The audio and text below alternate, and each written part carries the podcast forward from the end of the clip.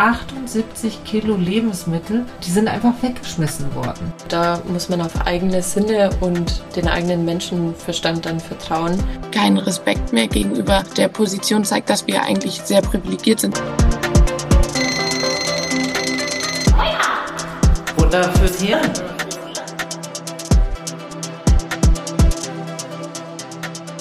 Hallo und herzlich willkommen zu einer neuen Folge unseres Podcasts Wake Up Butter fürs Hirn. Ich bin Katja. Und ich bin Perita.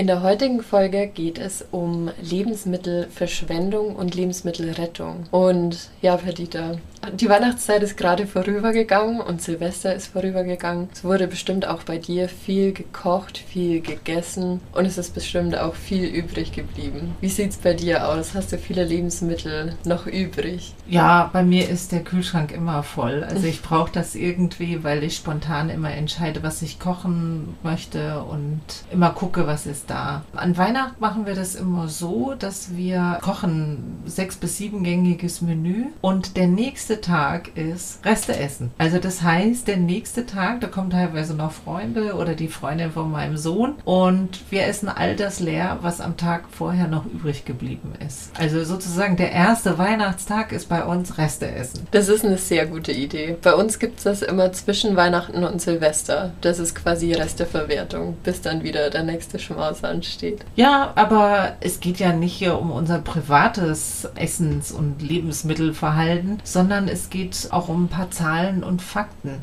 Du, wie schaut es denn jetzt aktuell aus? Wie viel Lebensmittel werden denn weggeworfen? Ja, das ist tatsächlich eine interessante Frage. Und in der Studie wurde herausgefunden, dass in Deutschland pro Jahr 12 Millionen Tonnen Lebensmittel weggeworfen werden. Also Lebensmittel, die noch genießbar wären. Und dass man sich das mal vorstellen kann, diese Dimension, das ist ungefähr 36 Mal die Masse des Kölner Doms. So viel wird weggeschmissen. Also pro Privatperson bedeutet das umgerechnet so 78 Kilo Lebensmittel, die ja mühsam hergestellt worden sind, die ja verpackt worden sind, die verschickt worden sind, die eingeräumt und sortiert worden sind. Die sind einfach weggeschmissen worden. Genau, das ist schon ein ganz wichtiger Punkt, weil als ich darüber nachgedacht habe, habe ich mir zuerst mal gedacht, ja, das ist die Industrie, das sind die Bauernhöfe, das sind die Supermärkte und die Bäckereien, die so viel wegschmeißen. Aber tatsächlich über die Hälfte der Lebensmittelabfälle passiert in privaten Haushalten. Also wenn ich mir selber mein Verhalten anschaue, dann ja, wahrscheinlich summiert sich da viel über ein Jahr. Und auch nochmal eine Zahl als Fakt, ungefähr 17 Prozent von dem, was wir an Lebensmitteln einkaufen, schmeißen wir einfach weg. Und teilweise einfach Zeug, was wir noch nicht mal angefangen haben zu essen, sondern was einfach noch völlig verpackt einfach dann weggeschmissen wird. Aber was schmeißt man denn am meisten weg? Tatsächlich ist es Obst und Gemüse, das am meisten weggeschmissen wird. Und dann an zweiter Stelle stehen Lebensmittel, wo das Mindesthaltbarkeitsdatum überschritten worden ist. Ja, und das finde ich ja teilweise wirklich krass, was Leute da wegschmeißen. Also ich kann euch nur sagen, ich habe letztens Reis von 2017 gegessen, war völlig okay. Deswegen denke ich mir, sollte man mal dieses Thema Mindesthaltbarkeitsdatum kritischer anschauen. Selbst unser Bundesminister für Landwirtschaft und Verbraucherschutz fordert aktuell, dass man für bestimmte Produkte dieses Mindesthaltbarkeitsdatum aufhebt, weil einfach viel zu viel weggeschmissen wird, was man noch benutzen könnte. Also es gibt ja dieses Mindesthaltbarkeitsdatum und Verbrauchsdatum. Und vielleicht ist auch nicht jedem klar, was damit gemeint ist. Also das Mindesthaltbarkeitsdatum ist eine grobe Richtlinie für Konsumenten und es wird quasi garantiert, vor Ablauf dieses Datums werden der Geschmack, der Geruch und der Nährwert des Lebensmittels garantiert. Und über dieses Datum hinaus kann es dann Veränderungen geben in diesen Kategorien. Das heißt aber nicht, dass es nicht mehr genießbar wäre. Da muss man auf eigene Sinne und den eigenen Menschenverstand dann vertrauen. Um euch mal zwei praktische Beispiele zu geben. Ein Joghurt hat ein Mindesthaltbarkeitsdatum, aber ihr könnt grundsätzlich den Joghurt immer noch essen, wenn er bisher verschlossen war und vom Geruch her noch völlig okay ist, dann probiert ihr ein bisschen, ist völlig okay. Also dann kann man den auch essen. Was viele vielleicht nicht wissen, zum Beispiel Bier ist auch bis zu vier Jahre nach dem Mindesthaltbarkeitsdatum genießbar. Was halt passieren kann, dass sich der Geschmack leicht verändert hat. Aber deswegen ist das nicht schlecht und man muss es nicht wegschmeißen. Anders ist ja wirklich bei dem Thema Verbrauchsdatum auf was steht dann oft ein Verbrauchsdatum und warum ist das wirklich etwas, auf das man achten muss? Ein Verbrauchsdatum wird meistens angegeben bei Lebensmitteln, die wirklich leicht verderblich sind. Also zum Beispiel rohes Fleisch, Geflügel oder auch abgepackte Salate. Und das ist wirklich eine klare Richtlinie, an die man sich auch halten sollte, weil man eben nicht klar erkennen kann mit seinen eigenen Sinnen, ob das noch genießbar ist. Das ist auch bei, bei Tiefkühlgeschichten so relevant, weil es können sich ja zum Beispiel, ne, du taust was auf und so, und dann können schon Keime entstehen. Oder vielleicht das berühmte Beispiel des Tiramisu in der Sonne. Im Tiramisu werden rohe Eier verwendet und die in Kombination zum Beispiel mit Sonne kann dann zu Salmonellen führen. Und das ist wirklich eine ganz üble Sache, wenn man die kriegt. Also da geht es euch echt ein bisschen schlecht. Deswegen darauf achten, was sind leicht verderbliche Sachen. Aber es gibt Lebensmittel, die sind teilweise Jahre haltbar. Also wie zum Beispiel Reis, Nudeln, Zucker und Honig. Also man hat zum Beispiel in antiken Schiffen Honig gefunden, der 2000 Jahre alt war. Den hätte man immer noch essen können da solltet ihr drauf achten, also wenn etwas noch gut ist, dass ihr das nicht wegschmeißt. Aber natürlich, wenn etwas verschimmelt ist und so, dann solltet ihr das auf alle Fälle wegschmeißen. Was auch oft weggeschmissen wird bei Gemüse und Obst ist, wenn das halt nicht perfekt aussieht. Und das ist auch etwas, was die Lebensmittelgeschäfte oft wegschmeißen, ist, wenn halt ein Salatkopf irgendwie so ein bisschen an einer Stelle braun und matschig wird oder wenn ein Apfel nicht perfekt ist und sowas. Und das wird halt weggeschmissen, weil das die Leute nicht kaufen. Also das heißt, wir als Konsumenten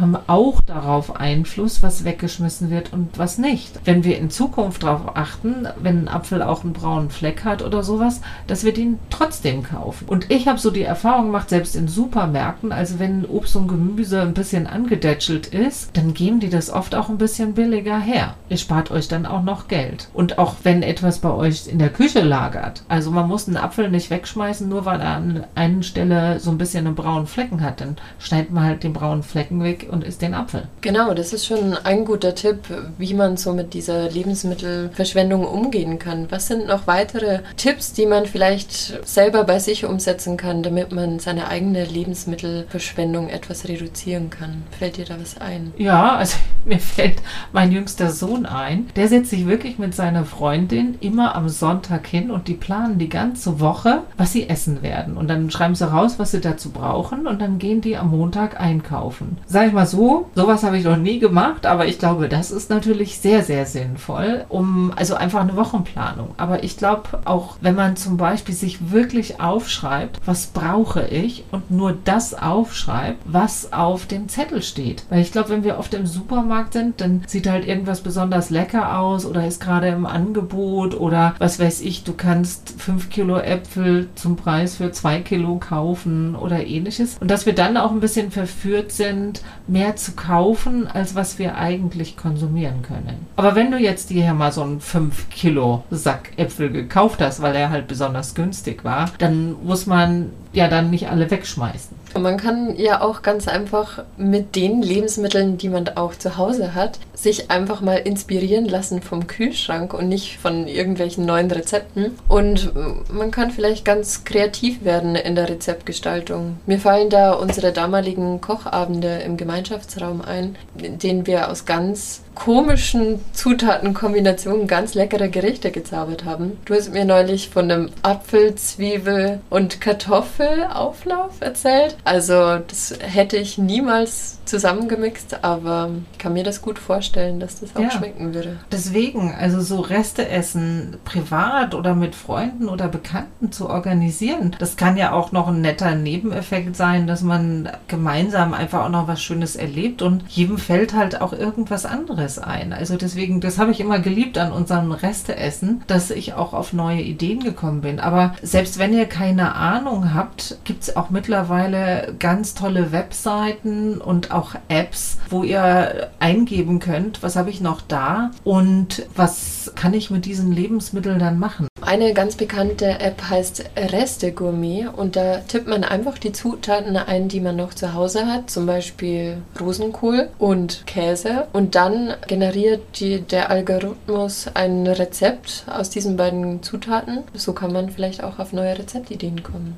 Weitere hilfreiche Initiativen sind zum Beispiel auch die Tafel. Also man kann ja auch ganz einfach seine Lebensmittel an die Tafel geben. Ja, aber nicht euer angedetschtes Zeug, weil sonst kriegen die Stress. Dann gibt es auch noch eine ganz tolle App, die heißt Too Good To Go. Das sind regionale Restaurants und Bäckereien drin und die stellen ihre übrig gebliebenen Gerichte oder Sandwiches, was auch immer, am Tagesende auf eine App und dann kann man sich quasi für den halben Preis oder für noch weniger die Gerichte quasi abholen. Also es gibt schon auch unterschiedliche Formate in unterschiedlichen Städten. Da müsst ihr euch einfach mal informieren, was bei euch so läuft. Also zum Beispiel im Passau To Good To Go. Also, wenn du gerne bei der Nordsee einkaufst, dann findest du da sehr viel. Aber ich glaube, in anderen Städten läuft das richtig, richtig gut. Und es gibt einfach auch noch andere Initiativen, wo es darum geht, Lebensmittel zu retten. Was zum Beispiel bei meiner Oma früher ganz typisch war und was man auch machen kann. Man kann ja Obst und Gemüse auch einwecken, zu Chutney verarbeiten. Zum Beispiel aus so alten Salatblättern, die wirklich nicht mehr lecker aussehen, kannst du dir ein Pesto machen. Also wirklich so dieses Einmachen, Einwecken, Einkochen, Einlegen. Damit kann man Lebensmittel auch über einen längeren Zeitraum haltbar machen.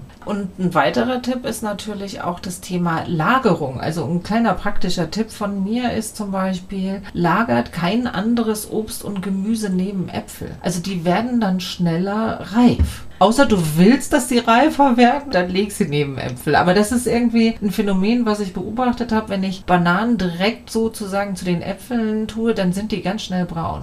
Eins der Dinge ist zum Beispiel auch, wenn ihr zum Beispiel Äpfel kauft oder so, legt die nebeneinander und nicht übereinander, dass keine Druckstellen entstehen. Also weil Druckstellen hat dann irgendwie keiner Bock, dieses braune Zeug zu essen. Aber es gibt auch Tipps, was man sozusagen bei der Lagerung im Kühlschrank beachten muss. Also ganz unten sollen eher leicht verderbliche Lebensmittel verstaut werden. Also natürlich im Gemüsefach verderbliche Gemüsesorten und dann Fleisch und Fisch. Dann auf so einer mittleren Ebene eher Käse und dann ganz oben so klassische Sachen wie Marmelade oder Senf, die eher nicht so leicht verderblich sind. Aber was ihr auch noch machen könnt, ist einfach auch bei der Aufbewahrung. Also zum Beispiel Käse hält sich in so diesen Wachstüchern, die man besorgen kann, hält sich auch länger frisch. Oder wir haben zum Beispiel Tupperdosen, die speziell für Gemüse sind, wo da irgendwie so kleine Druckknöpfe dran sind. Und wenn wir zum Beispiel Karotten in das Ding reintun und in den Kühlschrank stellen, dann sind die wirklich Tage länger frisch und knackig. Und manches Obst und Gemüse kann man manchmal auch in in Wasser legen und dann werden die auch wieder ein bisschen.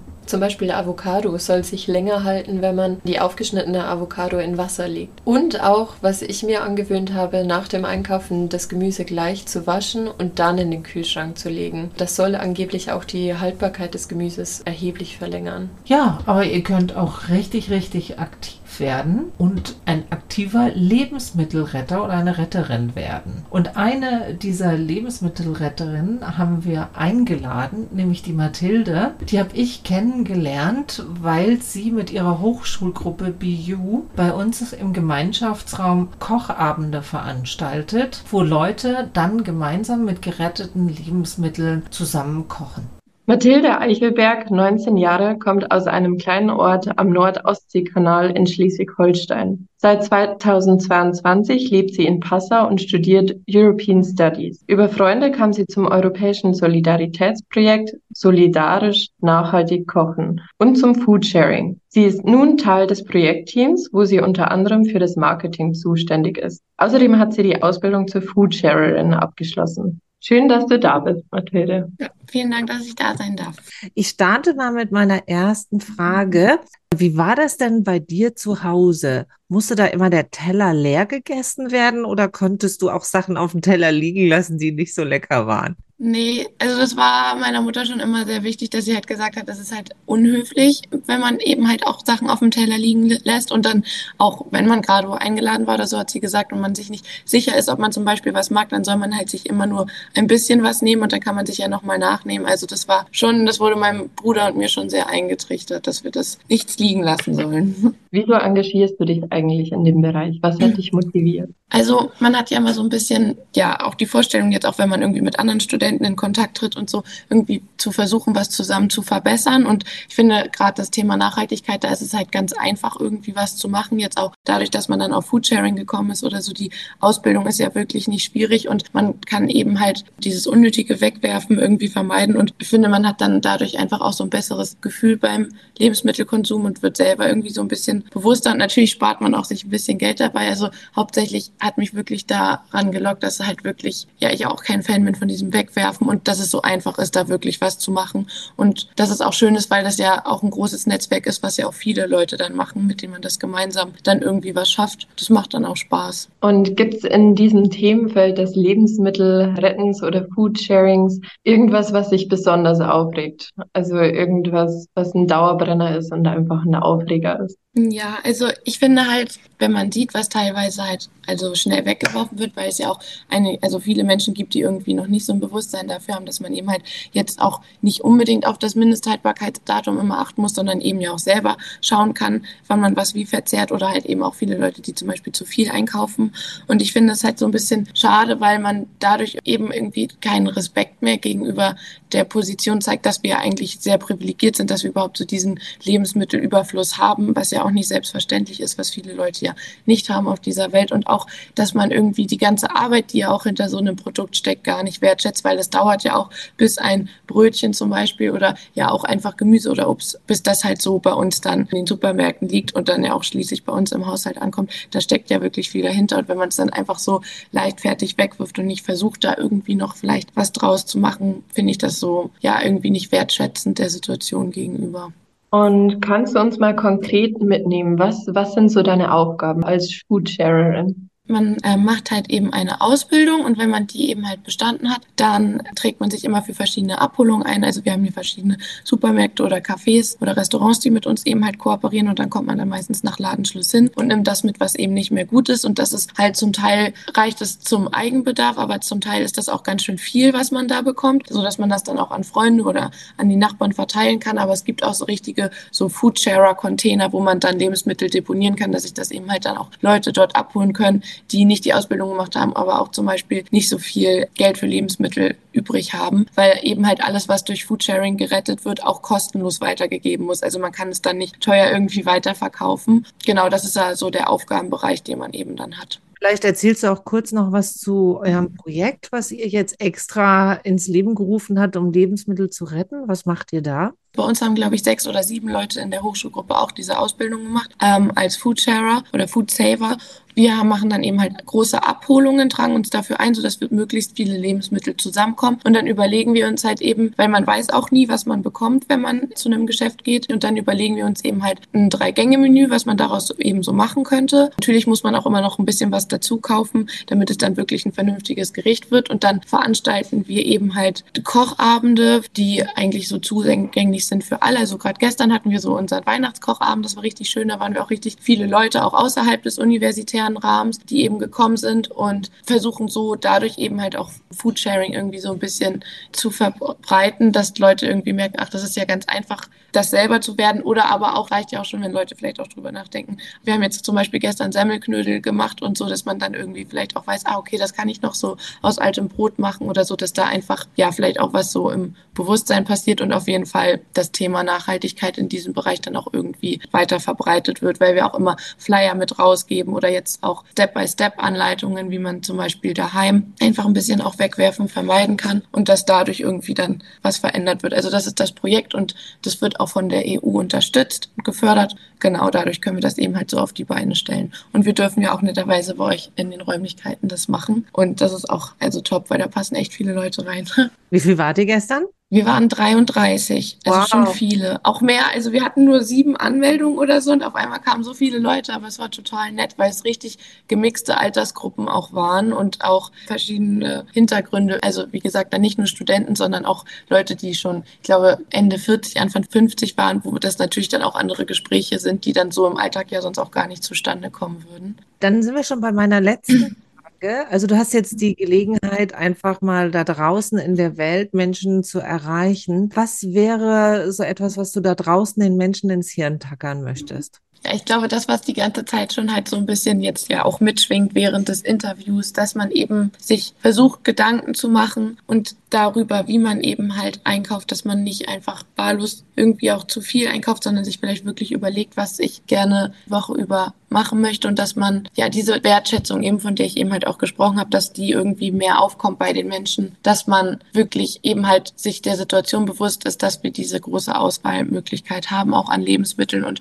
auch ja so viele tolle Sachen auch kochen und ausprobieren können, weil wir auch wirklich ja Obst und Gemüse von überall her haben, aber dass man das dann eben halt auch wertschätzt und sieht und nicht als Selbstverständlichkeit ansieht. Also was mir jetzt einfach besonders wichtig wäre, euch ins Hirn zu tackern, ist, dass ihr euch immer bei Lebensmitteln auch bewusst werdet, dass Lebensmittel ein Wert sind. Da ist etwas angepflanzt worden, da sind Tiere ewig lang gefüttert worden, da ist ein Baum gepflanzt worden, da sind Sträucher gepflanzt worden, da haben Leute geerntet, dann wurde das verarbeitet, dann wurde das verschickt und transportiert, kam in den Laden an, wurde da ins Regal gestellt. Also so viel ist dort an Arbeit und Mühe dahinter, um Lebensmittel zu schaffen und dass uns das auch bewusst wird. Also deswegen, bevor ihr was wegschmeißt, schaut wirklich nochmal, kann ich das vielleicht doch noch essen oder kann ich daraus was Sinnvolles machen? Und wirklich, dass euch Essen etwas wert ist. Also was ich euch ins Hirn tackern möchte, ist, dass ihr euch wirklich am Ende der Woche nochmal bewusst macht, schaut in die Schränke und kann man nicht doch was aus den vorhandenen Lebensmitteln noch machen. und kauft erst noch was zusätzlich ein, was das ergänzt. Ja, aber wir enden ja jede Folge auch mit Challenges, also Sachen, wie ihr dazu beitragen könnt, dass Lebensmittel gerettet werden. Fangen wir mal mit einer easy peasy Aufgabe an. Teste einfach mal dein Wissen im Bereich Lebensmittelverschwendung und Lebensmittelrettung. Da geht ihr einfach auf die Webseite www.zugutfürdietonne.de und unter Tipps für zu Hause gibt es einen Wissenstest. Also testet mal euer Wissen und vielleicht beim Testen merkt ihr schon das eine oder andere, was ihr tun könnt. Genau, der zweite Tipp wäre dann, dass man wirklich bewusster einkauft und dass ihr wirklich am Ende des Einkaufs euren Einkauf mit der vorherigen Einkaufsliste vergleicht. Also habt ihr wirklich nur das eingekauft, was ihr auch vorhattet oder sind da doch ein paar Sachen mehr im Einkaufskorb gelandet? Und auch, dass man kreativer wird in der Resteverwertung. Also, dass man sich wirklich Zeit nimmt und einfach mal kreativer wird in den Rezepten. Ja, oder wäre jetzt einfach selber aktiv. Du kannst im privaten Umfeld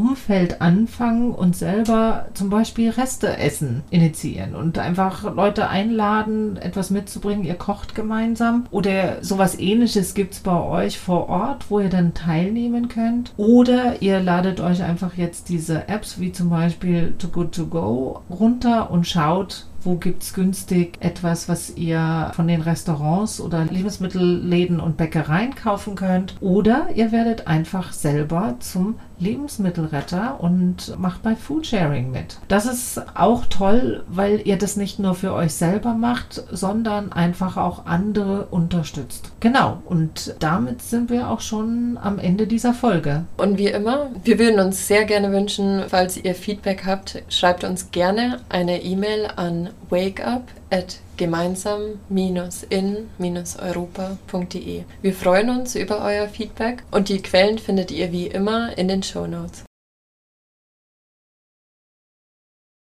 Wir möchten an der Stelle euch gleich auf die nächste Folge hinweisen. Die erscheinen ja immer am ersten Freitag im Monat um 12 Uhr. Und das nächste Thema ist ziemlich heftig. Und zwar geht es da um Femizide. Ist zwar ein schweres, schweres Thema, aber ein extrem wichtiges. Also deswegen hört da auch nächsten Monat rein. Und jetzt bleibt uns nur noch zu sagen, tschüss Und bleibt wach.